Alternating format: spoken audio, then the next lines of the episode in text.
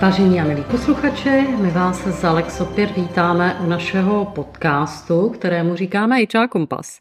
A dneska se budeme bavit o tom, jak vybrat toho nejlepšího kandidáta, pokud hledáme naše nové zaměstnance. Takže Alex, já tě vítám u dnešního podcastu naší další epizody a zkus nám to trošku nějak uvést. Dagmar, děkuji. Já vás tady všechny vítám. My se téhle témě vlastně věnujeme, dá se říct, že skoro v každém našem podcastu a myslím si, že stojí za to zopakovat, že Hledání nového zaměstnance je proces náročný, často i stresující, ale daleko horší je, když si nevybereme správně.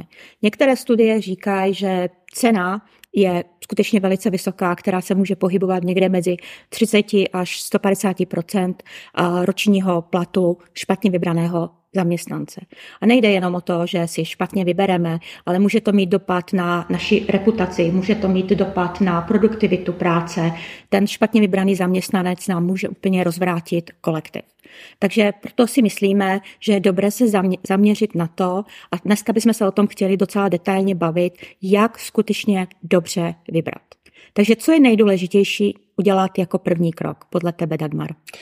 No, tak podle mého názoru eh, to nejdůležitější je si ujasnit, proč hledám, z jakého důvodu potřebuji obsadit to, to pracovní místo a koho hledám. Co by to mělo být za člověka, jaké kompetence ten člověk by měl mít. A já se možná vrátím ještě k tomu, proč hledám, protože já se setkávám s tím velmi často u klientů, že to je taková jako těžká eh, vlastně otázka. Oni, oni dost často nejsou schopni odpovědět na to, proč toho člověka potřebují. Jakože protože ho potřebuju, protože, já nevím, někdo mi odešel, nebo protože eh, mám třeba nového klienta.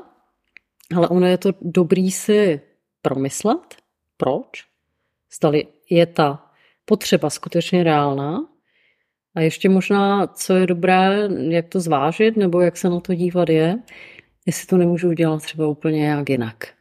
Ve smyslu, je to třeba na dobu určitou, tak to zkusím řešit projektově. Nebo to zkusím řešit externistou. Nebo to zkusím řešit technologií a inovací a podobně.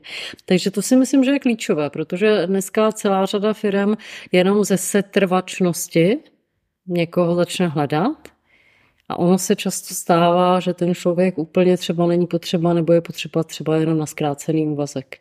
Nevím, jaký je tvůj názor, ale zkus, když tak tomu něco doplnit. A já mám velmi podobnou zkušenost a taky se nám často stává, že vlastně až v průběhu výběrového řízení, kdy začínáme představovat kandidáty a oni se potkávají s reálnými odborníky z té konkrétní oblasti, tak si začnou vlastně dodatečně uvědomovat, koho vlastně hledají.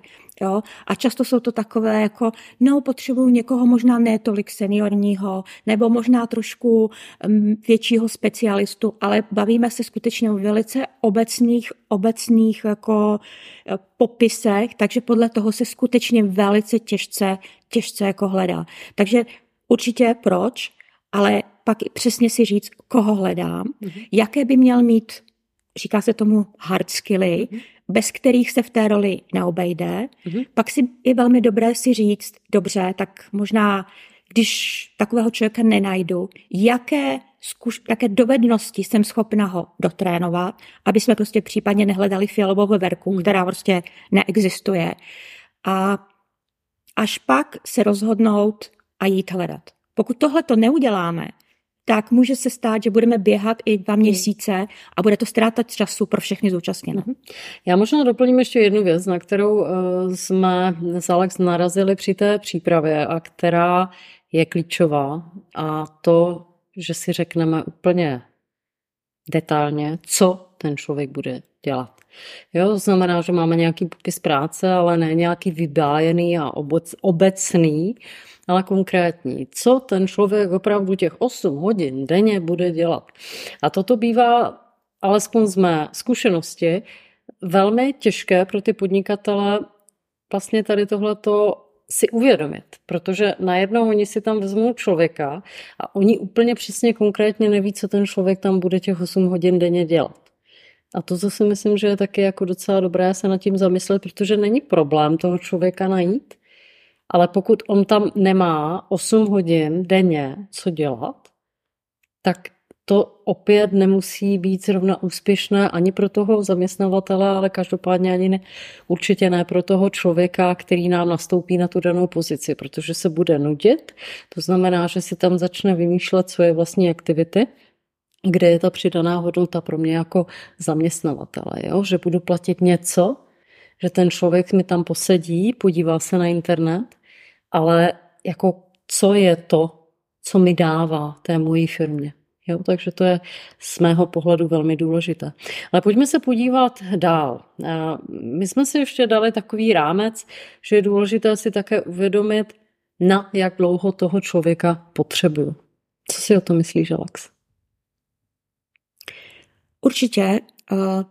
Tam ještě může být jako z druhé strany se může stát, že my ho najmeme na projekt nebo nějakou limitovanou dobu, ale mezi tím zjistíme, že ten člověk má hodně kvalit nebo hodně zajímavých zkušeností a můžeme pro něho najít nové místo a můžeme vlastně spolupráci prodloužit. Jo, takže jako určitě na jedné straně dobře si promyslet, eh, koho, koho hledáme, na jakou dlouhou dobu, ale z druhé strany mějme oči otevřené a pokud se průběhu toho procesu potkáme s někým, kdo se nám hodí, možná i na nějaké další činnosti, tak je dobré vlastně s tím člověkem uh, začít pracovat i pro případně jinou pozici. A nebo když budeme mít kandidáta, který se ukáže, že na tu pozici uh, nebyl zajímavý, tak zase je dobré se k němu vrátit, protože možná, že pro nějakou jinou pozici uh, se nám bude bude hodit. Mm-hmm. Možná tady ještě jedna praktická, co se týká toho času. Když si nejsme jisti, nevíme, nebo jsme v nějaké fázi stabilizace té firmy nebo čehokoliv, nebo se nám něco v průběhu doby najednou změní, co nedokážeme naplánovat a tak dále, tak eh, máme institut eh, nějakých eh, smluv na dobu určitou. Tak když si nejste jistí, tak to použijte. Ale je to zase důležité to komunikovat tomu člověku, který k vám nastupuje předem. Ten člověk nesmí být překvapen v momentu, kdy nastupuje, kdy mu najednou tam dáte smlouvu na dobu určitou, protože to není fér. To musím s tím pracovat už od začátku a tomu člověku to říkat. Aby on dokázal zase se rozhodnout, zdali pro něho dává smysl jít do té nejistoty, že budu mít práci na jeden rok nebo na dva, to zase někdo, někdo to naopak preferuje, je to jistá volnost, nebo prostě ani neplánuje, že by někde zůstával déle než jeden rok, ale tady tohle to se musí komunikovat, takže to jenom doporučím, když to budete dělat. Tak velmi pečlivě zkomunikovat. A pojďme se podívat, my jsme si říkali něco o nějakých hard skillech, soft skillech, tak eh, to je asi důležité v tom procesu rozhodování, co vlastně hledám, koho hledám, jak ten člověk by měl eh, vypadat. Ale já tady možná navážu na takovou eh, myšlenku, která, která není naše. Ale je to myšlenka Simona Sinka, který si myslí, že by se mělo spíše nabírat mm, takzvaně jak to říct česky, co se týká attitude, je, jak to říct česky, attitude je postoj, je to postoj, přístup, no, přístup, přístup. přístup. A nemělo by se tolik soustředit na know-how, na ty, na ty hard skilly, co ten člověk vlastně umí. Tak pojďme to rozebrat. Ehm, jak to vidíš ty, Alex? Mně se tahle ta myšlenka velmi líbí. Určitě samozřejmě, když budeme hledat pilota letadla, tak eh, to je trošku takový jako extrémní případ, tak je jasné, že musí umět řídit letadlo. Takže to je nějaký hard skills, který prostě a musí mít naletanou nějaké, nějaké kilometry. Ale uh, takže prostě určitá, určité množstvo dovedností ten člověk musí mít, ale pokud budu hledat někoho do zákaznického servisu a ten člověk nebude zákaznicky orientovaný, tak ten člověk bude jednak tam v tom bude nešťastný a z druhé strany prostě uh, náštve naše zákazníky nakonec Dneska jsme si povídali tvoji hmm. zkušenost, kterou tady můžeš nazdílet. Takže, takže určitě každá ta uh, firma má určitou nějakou sadu hodnot, kterou, kterou si očekává, kterou žije a očekává, že i ty kandidáti nebo ty lidi, kteří do do té firmy budou přistupo, při, přicházet, jsou z něj, harmonizují s těmito, s těmito hodnotami. Mm-hmm. Přesně tak. Já si myslím to samý, že ten přístup těch lidí k té práci je strašně důležitý, protože vy se nechcete dívat na člověka, který je otrávený od rána do večera, je neochotný a nechce vlastně nic dělat. A tou svojí neochotou a nepříjemností vlastně obtěžuje. To jsou takový ty toxický lidi, tomu říkáme. Obtěžuje to okolí a vlastně snižuje produktivitu práce, protože e, ty lidi začnou řešit to, jak ten člověk je protivný nebo jak se mu nechce, je línej a tak dále. No a vlastně ta produktivita nám klesá, což nikdo nechce. A není to jenom o té produktivitě, ale samozřejmě my, když už někam do nějaké práce chodíme, tak by to mělo dávat teda ten smysl pro nás, ta hodnota nebo ten vztah, který my jsme navázali s tím naším zaměstnavatelem, se buduje stejně jako možná ten vztah lidský mezi partnery. Ty jsi to moc hezky nazvala, že je to něco jako randění, vlastně výběr eh, těch našich zaměstnanců, tak zkus nám to trošku vysvětlit, jak, jak, je, jak je to myšleno. A to se dá asi použít dva příměry, buď něco jako randění nebo jako adopce dítěte do rodiny.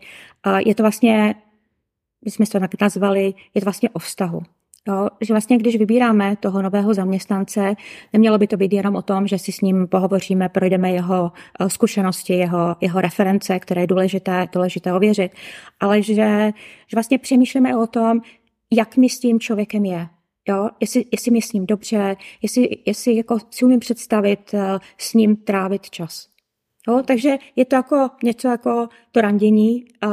Než si dej, zajdu na kafe, Jo, většinou na prvním rande někomu nenabízí manželství, i když může se, může se stát, ale je to vlastně o postupném seznamování se a, a je dobré vlastně toho člověka jako pochopit, co to je za osobnost, eh, jaký má zájmy, jaký má priority, možná, že i více dozvědět něco o jeho osobním, osobním životě, o jeho plánech, o jeho záměrech. V podstatě jde o to, jak ten člověk zapadne k nám. A pokud se bavíme o skutečně důležitých rolích eh, ve firmě, tak je dobré si s tím člověkem zajít na oběd případně ho pozvat na nějakou týmovou, týmovou zkusku a zjistit, jestli, jestli skutečně ta chemie mezi námi bude fungovat. Hmm. hmm to je pravda. Já mám příklad zase od eh, mých klientů, kdy v jedné firmě se vyměnil úplně kompletně tým, eh, pro kterou já jsem pracovala, ten majitel nejdřív eh, jako se to strašně bál a vlastně zdráhal se dělat nějakou výměnu nebo prostě mm, obměnit ten tým. Tam, já když jsem tam přišla poprvé, tak to bylo jak na pohřbu, jo? takový ten negativní nálada, všechno byl problém, takový to typický, jako že vlastně nic nefunguje, všechno je problém, všechno strašně dlouho trvalo. Ty lidi se ani neměli rádi mezi sebou, jako bylo vidět, že tam není žádný vztah. Bylo to velmi chladné, bylo to velmi... Člověk se tam necítil i já jako konzultant, jako externista. To muselo být těžké. Prostě necítí hmm. se tam, není ti tam hmm. dobře. Hmm. Jo, když jsme to probírali, tak eh, potom samozřejmě došlo k těm změnám, protože on si to začal eh, uvědomovat postupně taky. Že to vlastně není, není příjemné ani jemu jako majiteli firmy. Hmm. Ten tým se po nějaké době komplexně eh, vyměnil a je tam úplně jiná atmosféra. Úplně jiná atmosféra. Jak se jim to, jak se jim to povedlo?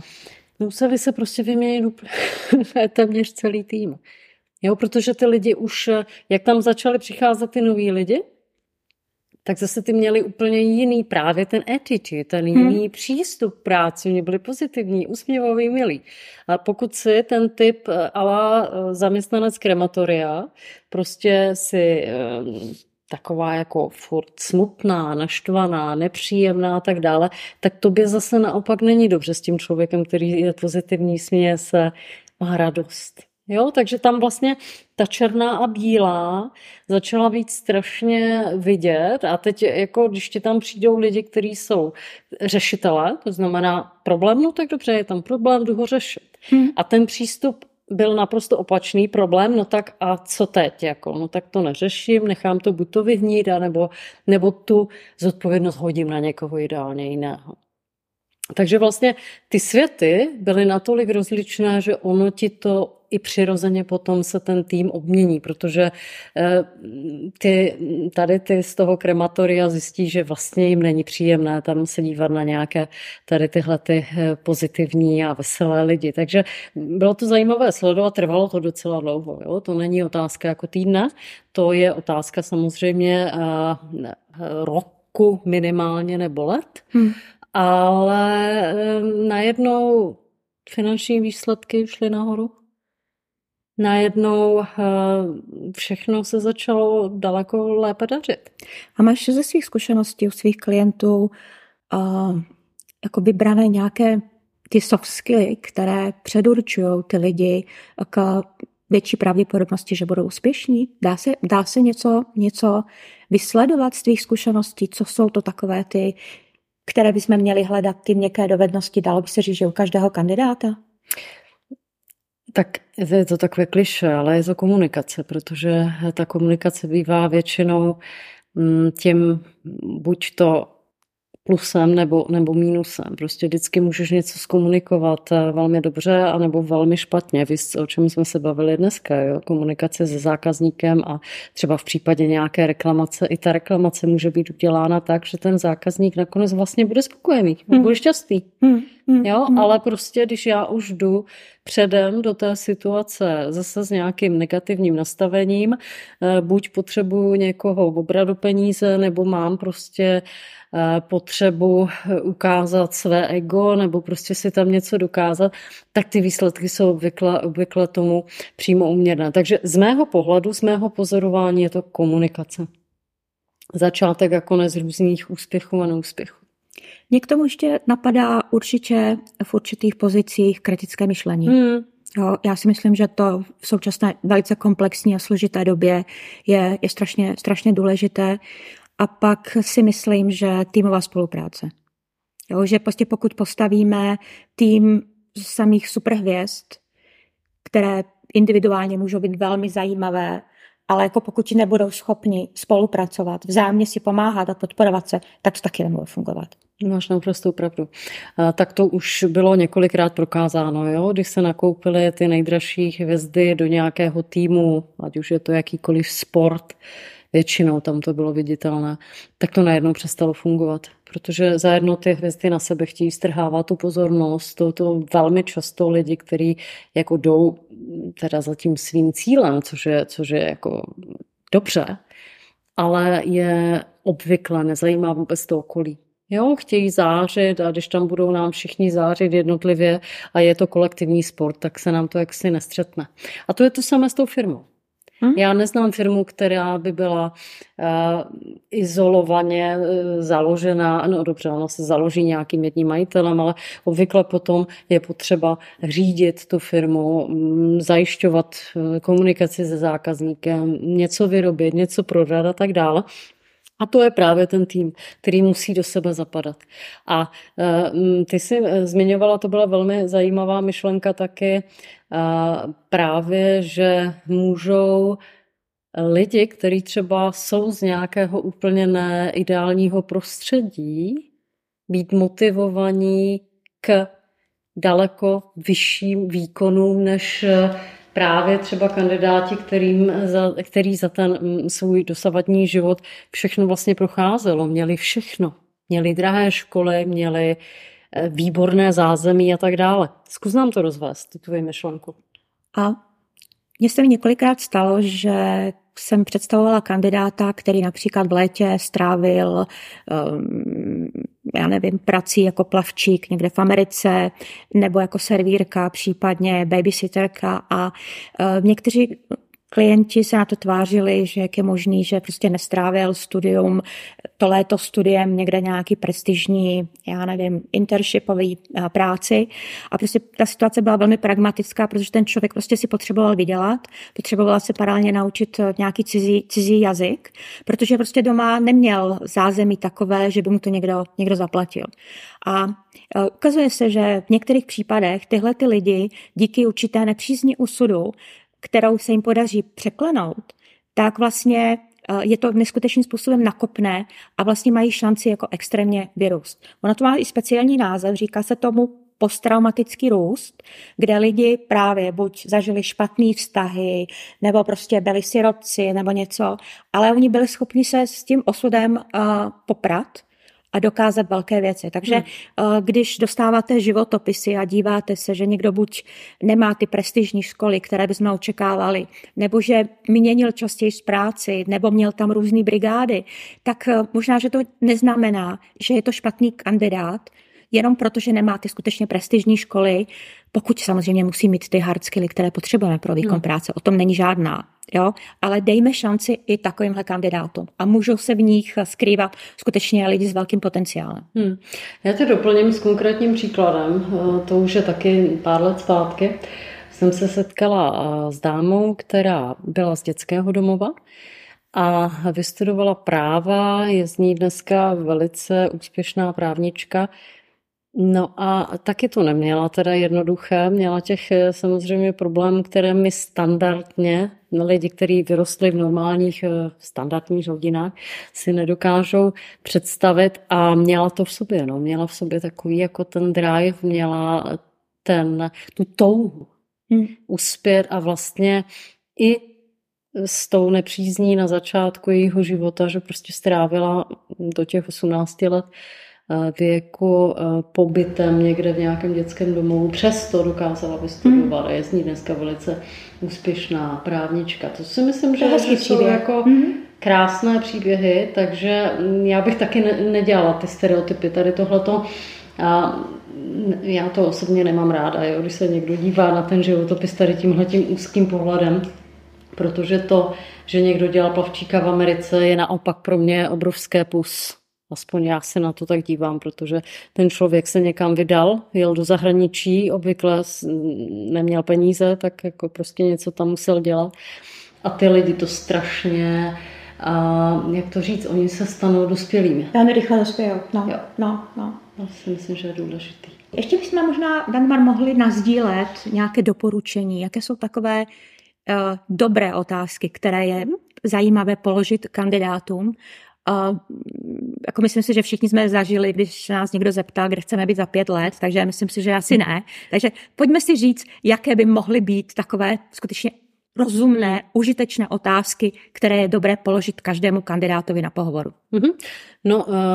Měly by být konkrétní, to znamená, já nemám úplně ráda takové ty filozofické, přesně tady tyhle, ty, co, co si teď uvedla, kde se vidíte a já nevím co, protože eh, otázka je, jako co tím chci zjistit. Jo, jako co mi ta eh, odpověď na tady tu eh, velice vágní a filozofickou otázku jako dá, já nevím, jak s tím budu pracovat, když mi někdo řekne, že za pět let chce být nevím čím. Eh, prostě nedokážu si představit, mm. že by hmm. mě to dalo nějakou přidanou hodnotu. Takže co já bych se ptala, jsou konkrétní věci. Ať pokud někdo dělal projektový management, tak mě zkuste vysvětlit, jak jste to teda dělal. Ten konkrétní projekt. Jaký jste vedl a tak dále. Já myslím si, že, že například ten projektový management to je dobrý příklad a já bych šla hodně po takových těch složitých situacích. Jo? Mm. Jak, jsi, jak jste řešil konflikt, no. jak jste se vyspořádával s tím, že vlastně si nestíhal deadline, mm-hmm. nebo případně něco nešlo podle plánu. Ano. Takže jako ukázat, jak ten člověk jako řeší komplikované a složité, složité situace. Ale myslím si, že velmi důležitá otázka a nevím, jestli se to ptají zaměstnavatele často, ale klíčová je, proč chcete pracovat mm. pro naši společnost. Co pro naši, proč si myslíte, že jste pro nás dobrým kandidátem? Co pro nás chcete, jako čím byste chtěl prospět naší, naší společnosti? To si myslím, že je velmi důležitá, důležitá otázka. Hmm.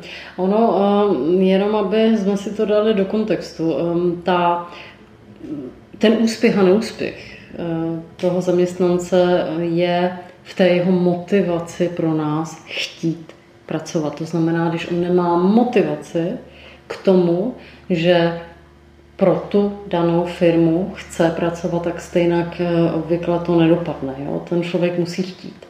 A to samé, ta firma musí chtít zase toho člověka, tam se to musí střetnout, ty hodnoty. Jo? Takže to si myslím, že o tom jsme se bavili už na začátku. Ty hodnoty jsou strašně důležité. Pokud já uznávám čestnost třeba, zákaznický přístup ve smyslu zákazník má vždycky pravdu, i když nemá a podobně, tak ten člověk, který chce pro mě pracovat, musí tady tohleto mít také v tom svém DNA a musí to brát jako ty hodnoty jo, pro zákaznický přístup. Jsem čestný, neložu, nepodvádím a tak dále. A potom se to velice pěkně právě v tom vztahu dokáže rozvíjet, ale nemůže to jít proti sobě. Určitě, určitě.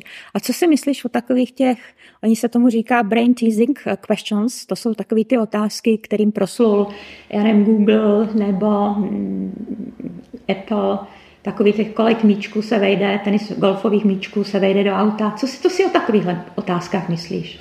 Já nevím, co tím jako básník chce říct, jako co je přidaná hodnota za prvé. Když už tady tohle, to, to se dá vygooglit, takže si ty lidi, eh, kteří mm, jdou na ten pohovor, už jdou tam s nějakou přípravou, tak si to najdu. Vlastně si to vygooglím, tak to vím tak jim to tam řeknu. Ale k čemu je to dobré? To, to je ta otázka, kterou já bych zvažovala. Jestli tím chci do toho, toho člověka jenom vyvést z míry, eh, dát ho pod stres nějakým způsobem, abych viděla, jak se bude chovat ve stresové situaci. Používá se to, známe stres interview, takže to se dělá třeba v armádě. Jo, hmm. že, se, hmm. že se ten člověk přivede opravdu do velmi nepříjemná, nekomfortní situace. Ale otázka je, co mi to vlastně přinese. Já s tebou, já s tebou souhlasím, jo, protože tyhle ty otázky jsou známé a já ano. jsem zažila několik interviews, kde ty hiring manažeři pokládali tyhle ty otázky, jako bylo vidět, jako, jak hmm. si myslí, jak to dělají dobře. Ano. Ale vlastně pak už, když ten kandidát nějak na to odpověděl, tak vlastně nedokázali vyhodnotit tu odpověď. A co vlastně jako, co vlastně tím jako zjistili? No nic. No, No. To je to samé s těmi obligátními, co chcete dělat za deset let. Jako co, co mi to řeknu? No, no. K čemu je to dobré? No. Proč se na to ptám? No. Já jsem několikrát slyšela od různých HRistů, jakože, no, jak ten člověk vlastně přemýšlí a jestli má nějaký plán. Bože můj, on jde na interview, on chce získat práci, takže si něco vymyslím. A je to úplně, nemusí mít plán vůbec no. žádný. No. Jo?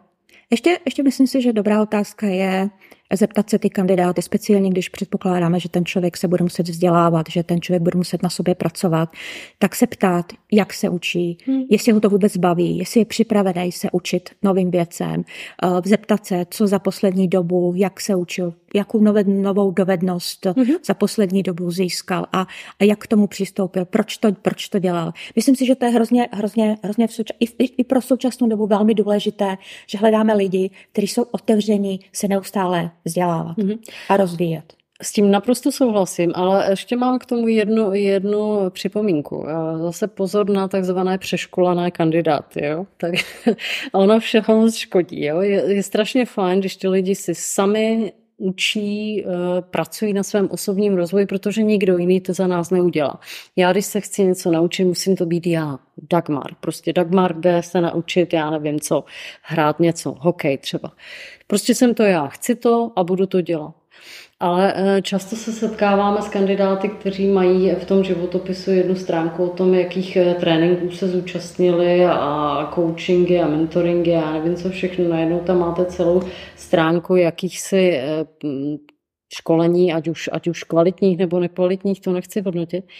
A co tomu o tom člověku říká? Na jednu stranu ano, on se chce vzdělávat, je to úžasný, na druhou stranu, aby toho už taky nebylo moc, protože tady ty přeškolený typy, často se to s tím setkáte v hmm. korporátech, že ty lidi už jsou jako, oni vám pořád citují něco z nějakého školení a potom aplikovat to stejně nedokážou. Takže tady tohle to taky důležitý být na pozoru.